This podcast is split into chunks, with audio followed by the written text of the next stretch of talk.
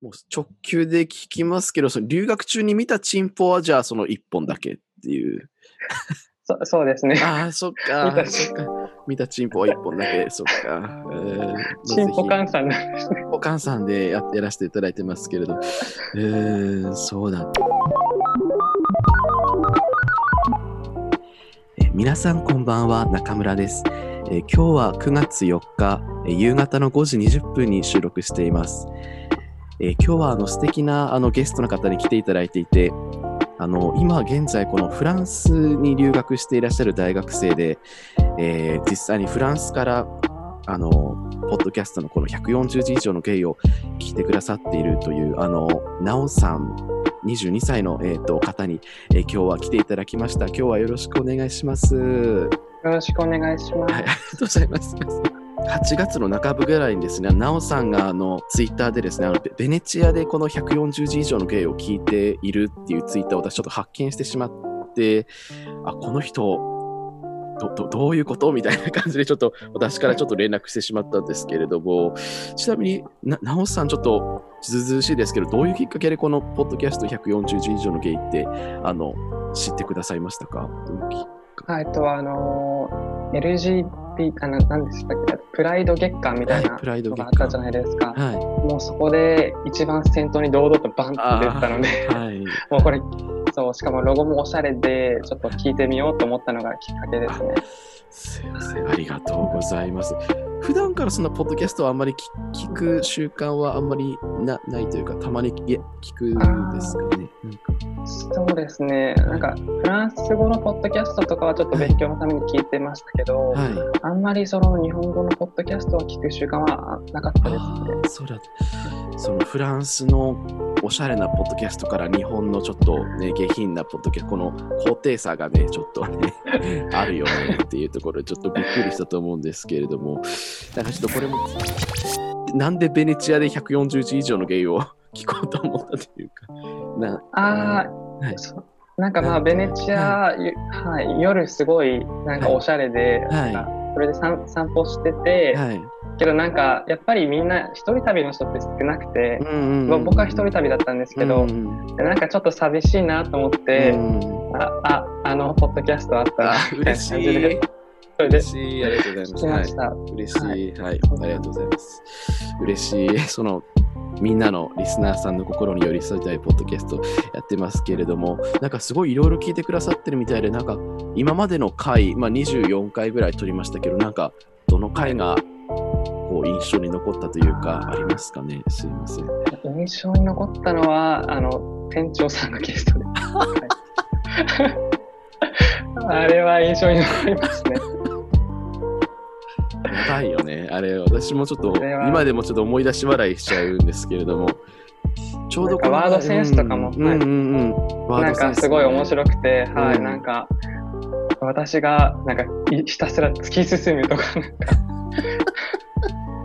なんかそういうのもうん面白くてずっと笑ってました。独特の言語センスが。この前、あの、インスタでつながってるので、インスタで DM したら、あの、もうだ,、だいぶ、だいぶ入るようになりましたみたいなことを言ってて、あのし進捗報告されてきて、あそうそうそう、進捗。よかったですあよかったです。そうね、本当に。フランスにはいつ頃から行ってらっしゃるんですか？その、いつ頃から滞在してらっしゃるというか。はい。えっと今年の4月に来ました。あでまあ、うん。今年の年末ぐらいに帰ろうかなっていう。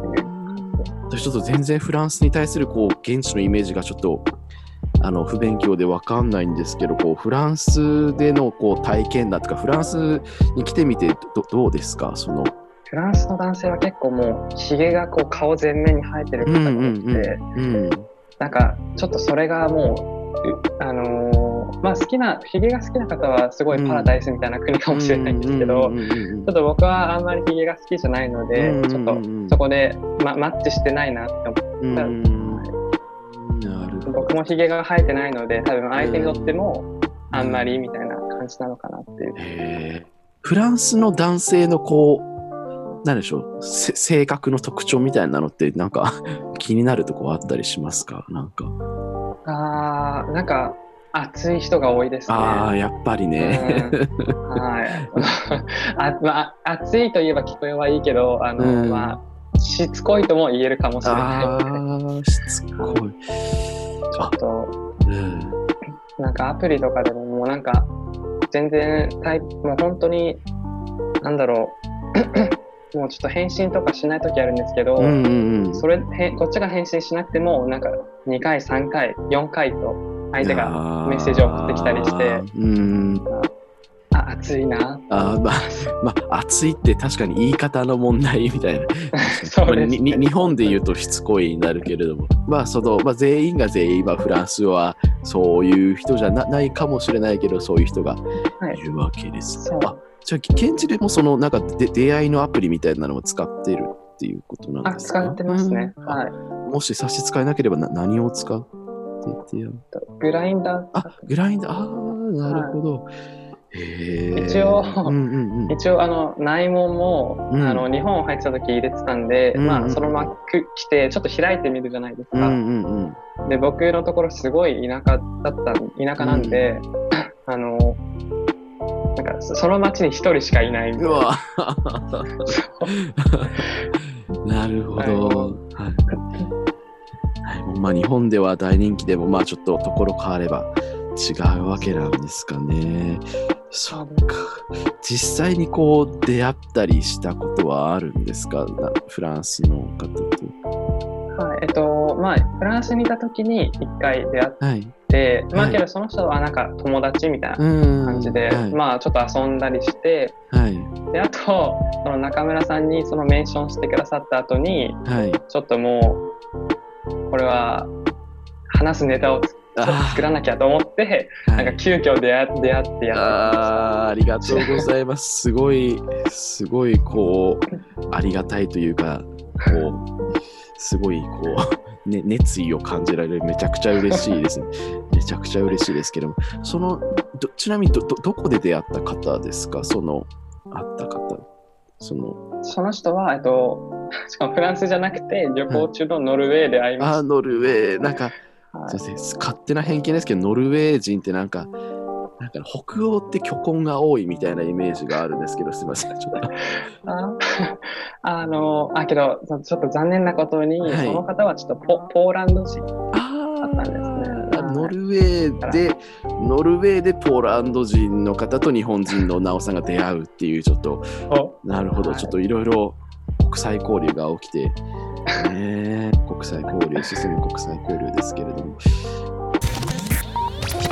踏み込んで聞くと、もうそういうはいせ生態圏までやったっていうか、もうやりました、がっつり。はここでま所。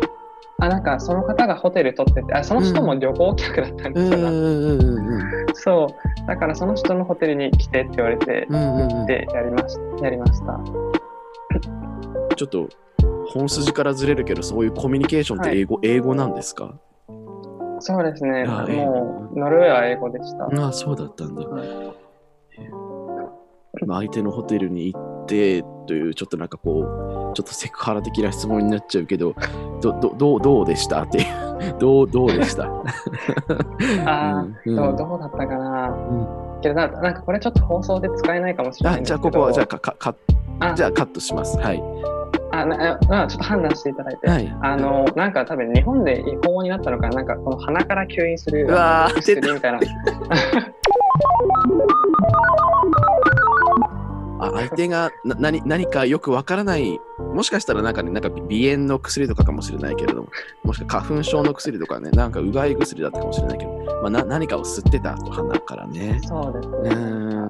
アナルセックスというかババニラというか、あ、もうアナフィクあスしっかり。あ、そう、なんかこれも多分ちょっと外国の特徴かもしれないんですけど、あのなんかあバニラセックスってすごいなんか人気ないというか、あ、うんうんうん。あんまりそう、なんか日本だったらバニラの方がいいですみたいな人結構いますけど、うんうんうんなんか外国でほとんど見たことないですね。あ、そうなんですね。はい知らなかった。わかりました。な何歳ぐらい相手は、ポーランド人は？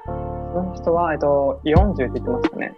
はい、なるほど。いや、けどなんかメッセージでは35って言ってて、あうん、で、で、あって35なんだっけって聞いたら、いや、40だけど、みたいな感じで。嘘つくなや。嘘つくなや、お前。で、ポーランド人のものはそこまでではなかった。ものの大きさとしてはそこまでではなかった。そこまでではなかったです。ああ、そっか。なるほど。じゃあ、多分黒人は多分やっぱり大きいと思います。うんなんかそうアプリ使ってたら、はい、いきなりそのあそこの画像を送りつける人が、うん、そそれも結構多くて、うん、だと。フランスだと多い。はい、多いんですよ、本当に。はいはい、マジでなんか日常茶飯事なんですけど、うんそうそれで黒人から来た時本当にびっくりしました。もうなんかここんくらい。あ今ですね、あの、これはなな何リットルのボルビックですかね、これ。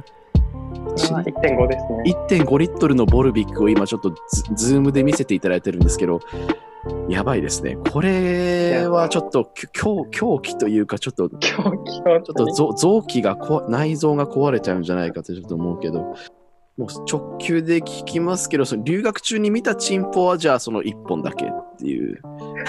そそうですね。ああ、そっか。見たそっか。見たチンポは一本だけ、そっか。えー、チンポ換算なんですね。ポ換算でやってらせていただいてますけれど、えー、そうだったんですね。ごめんなさい、ちょっと見なくても。でもなんかフランスにいると、こう、なんかあの、あれですよね、ちょっといいなって思う男も、4ヶ月いたらちょっと気になる男、なんかフランスで出会ったいい男みたいなのはいたりしないんですかね、なんか。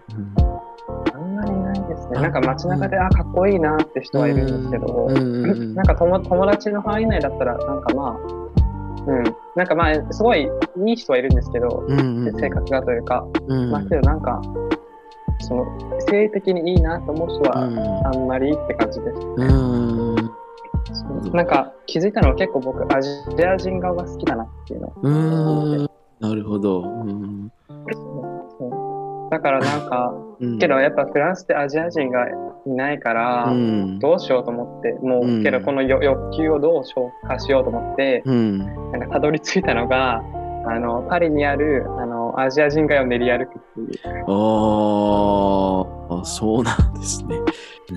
ちょっとこれも余談ですけど、私も本当に超、超短期ですけど、パリ、あ、パリじゃない、その、タイのバンコクにちょっと大学の時に留学してた時があって確かにその時、はい、あの実際タイの男もすごい魅力的な方もいらっしゃってなんかセクシーな方もいらっしゃるけどあやっぱり自分ちょっと肌の白い日本人の方が好きだなみたいな風にちょっとねこう周りにいないからこそ日本人のことが好きなんだなって気づく体験は私もなんか気がします。で、やっぱりね、あの日本人のエロ動画を見て、ちょっとあの心を落ち着けるっていうことをやってたかな。うん、ちなみにタイではその、なんか、な何本見たんですかあすいません、残念なお知らせを、残念なお知らせをしないといけないんですけれども、あのですね、あのー、寮が、短期留学の時の寮が、はい、なんかね、マンションタイプで、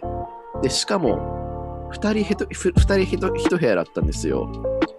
でそこであのまあ N 君っていうまあ N 君っていう方と一緒にこう住んでたので、はい、なので結局持ち込持ち込むこともできなかったしどっか行くこともできなかったしうん。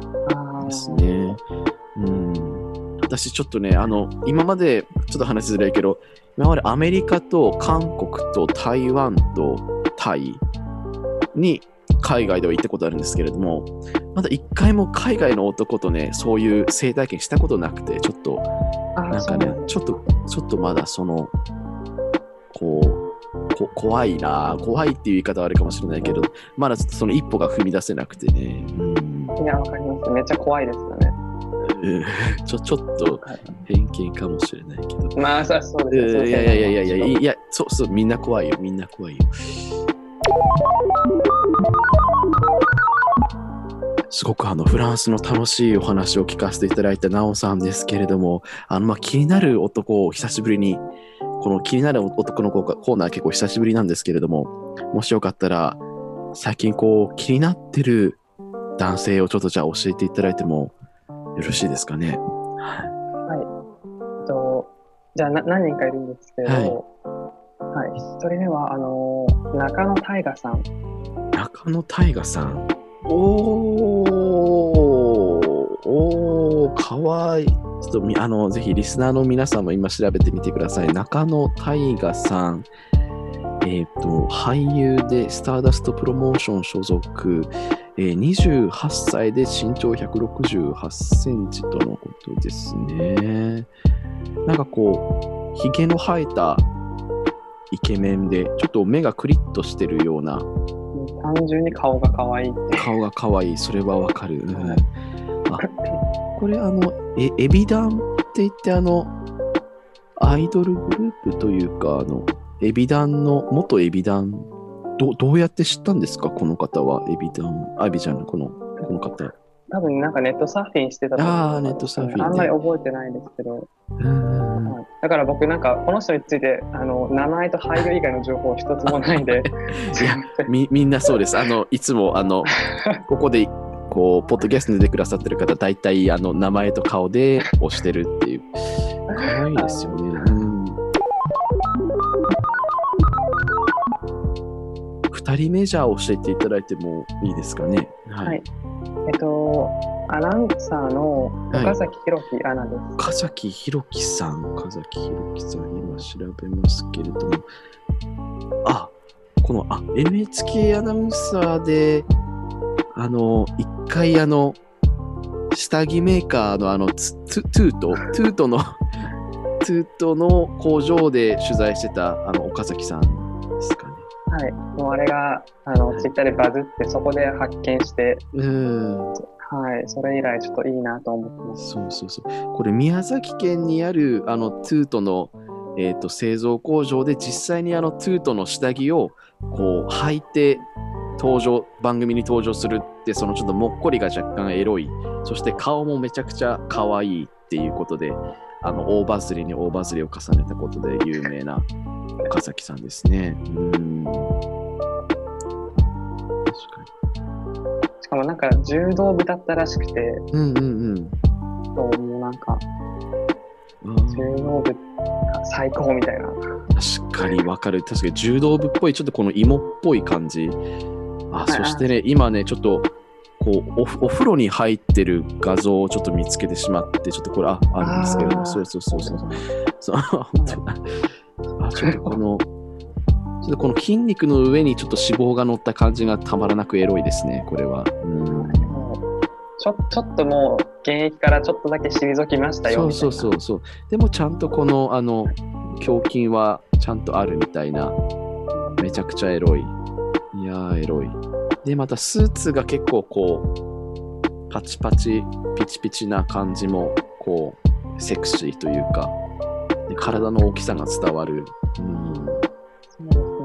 なんかあの下着の動画もなんか、下着紹介した後、普通になんかアナウンス始めた、アナウンスっていうかまあ、レポート始めて、それでなんか、あ、アナウンサーの、あの、下っていつもこうなってるんだみたいな想像させてくれる。確かに、確かにこう妄想が広がるというか、いいっすね。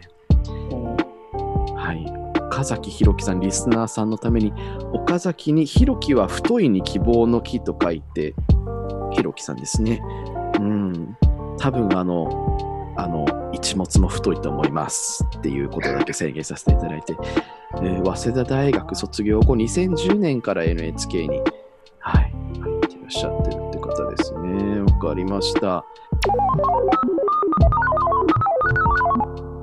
じゃあさ、3人目はいますか、はい、?3 人目は、えっと、サッカー選手の阿部修斗選手。はい、えっ、ー、と、紹介していただいたのは、安倍修斗さん、えっ、ー、と、FC 東京所属で23歳のサッカー選手ですね。ああ、ちょっと今調べてみますけれど。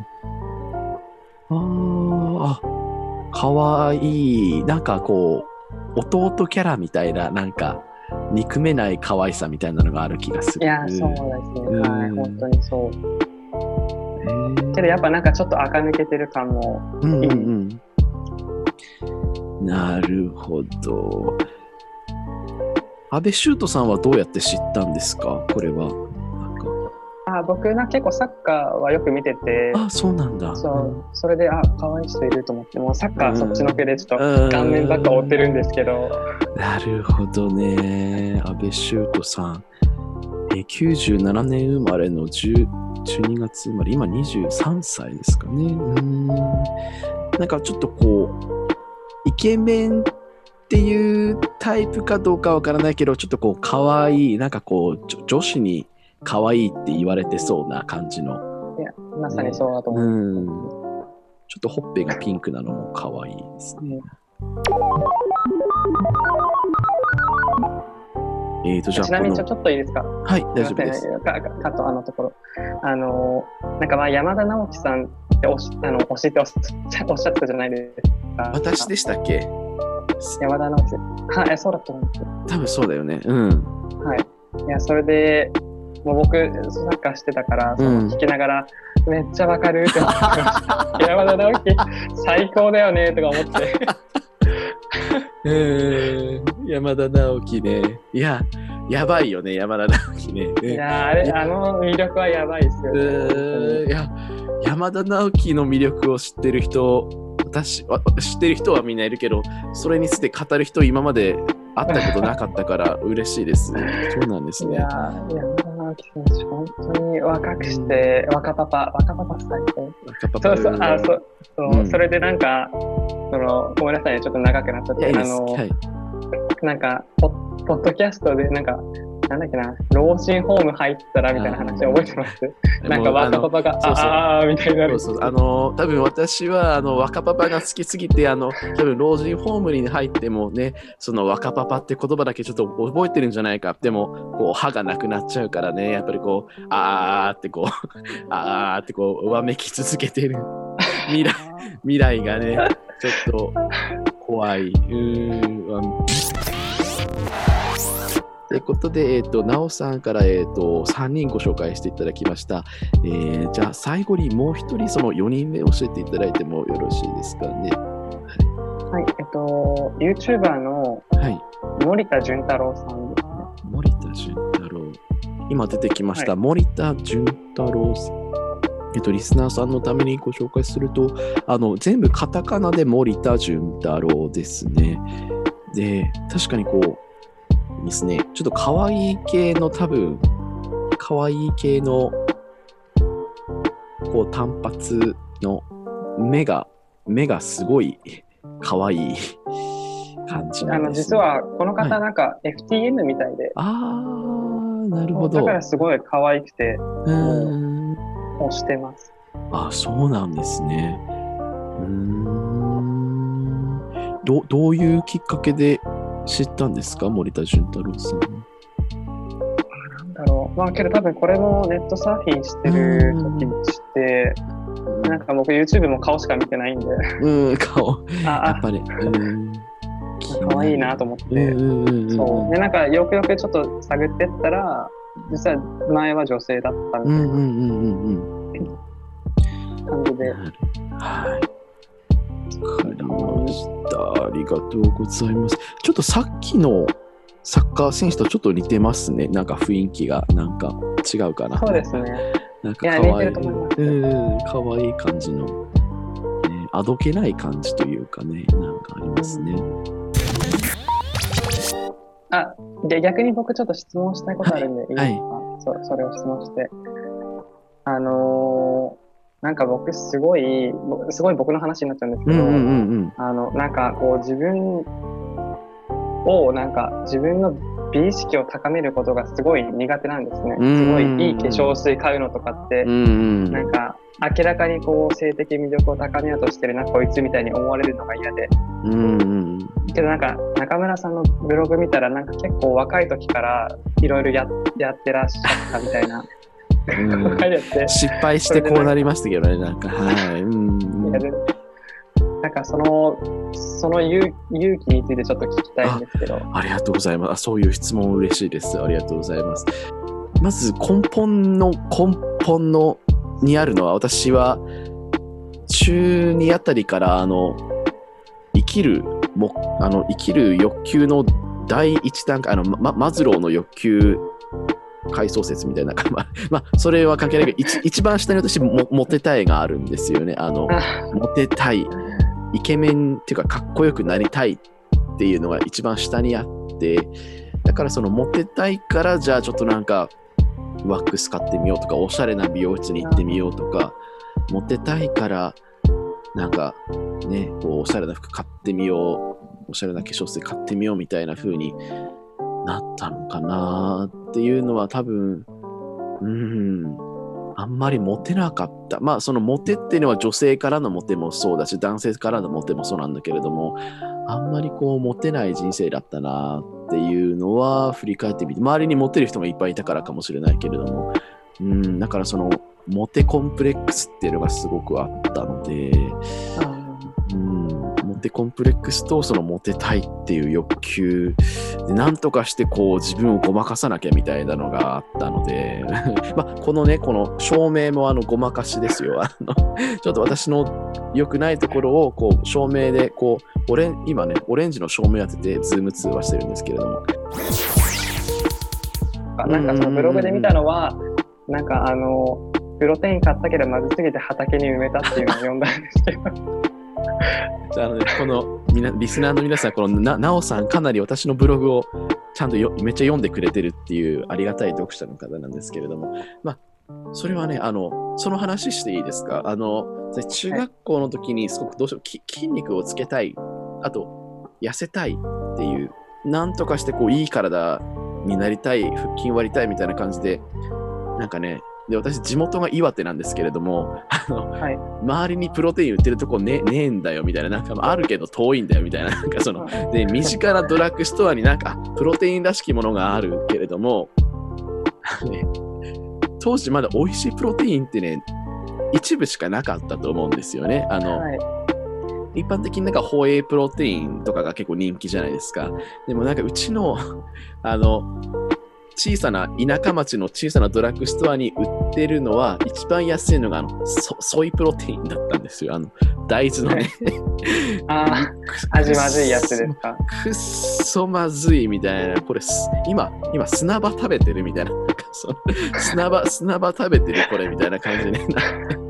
そう。で、申し訳ないけれども、ちょっとね、で、田舎のドラッグストアから帰ってきてで、あの、ソインプロテインを、あの、ミルクに混ぜて飲んだらゲゲロまずくてごめんちょっとこれもう無理無理かもしれない。確かに私は筋肉つけたいけれどもちょっとこれを飲むのは無理かもって思って田舎町だからあの実家の裏におばあちゃんの畑があるのね。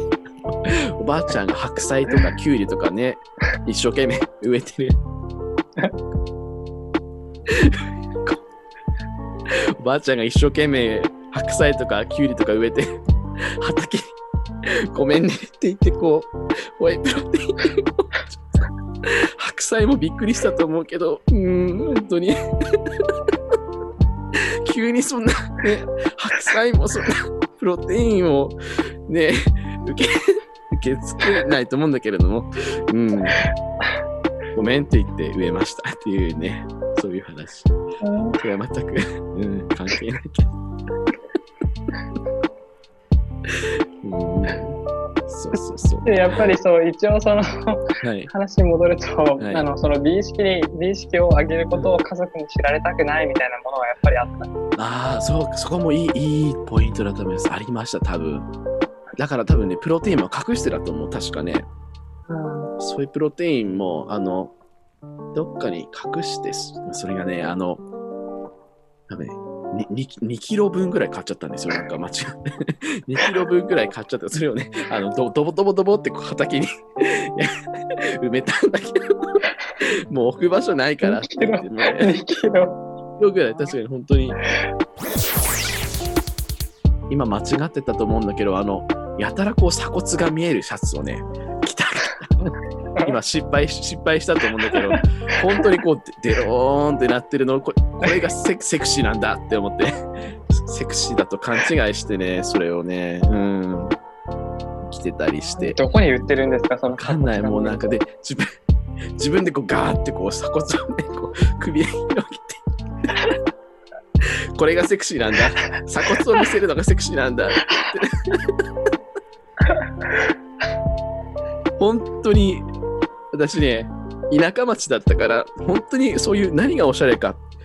服屋さんもなかったしね。服屋さんもなかったから、田舎から出て、まあ、都会に出てきて、何がおしゃれかもわかんないから、とりあえず鎖骨を広げるみたいな。なんていうの？そうそうそうそう。うーん、そうなんだね。あの、そう僕、北欧行った時にびっくりしたのは、うん。あの、北欧、マジで誰一人マスクつけてなくて、えー、そうなんだ。もう室内でも、室内でも何もなくて、そう、びっくりしました。フランスは一応、その、外はいらないんですけど、うんまあ、マスク、中は必要だし、うん。あと、その、ワクチンパスポートみたいなやつがあって、うん。なんかそれが結構、結構いろんなところで幅を利かしてるみたいな感じうなんですけど、ーん、そうなんだ。うんだ。からそれ、ちょっともう戻ってきた時ちょっと辛いかもしれないなって、逆に日本に。うーん。北欧は全然、うん。ちょっとまあ、北欧に行ってたって話ですけど、北欧は全然ち違うんだマ。マスクフリーなんだ。なんかその。もう北欧は本当にフリーですね。逆になんかつけてたら、あ、この人症状あるのかなみたいな、そういう初期のコロナ禍みたいな感じになってますね、完全に。はい。ということで、今日のゲストは、えっ、と、なおさんでした。えっ、と、今日はですね、いろいろあの、フランスでの体験談の話、まあノ、ノルウェーでの話とか、あとはですね、その気になる男4人とかご紹介していただきました。ありがとうございます。はい。ということで、今日のゲストはなおさんでした。なおさん、ありがとうございました。あありがとうございました。りがとうございました。こちらで、じゃあ。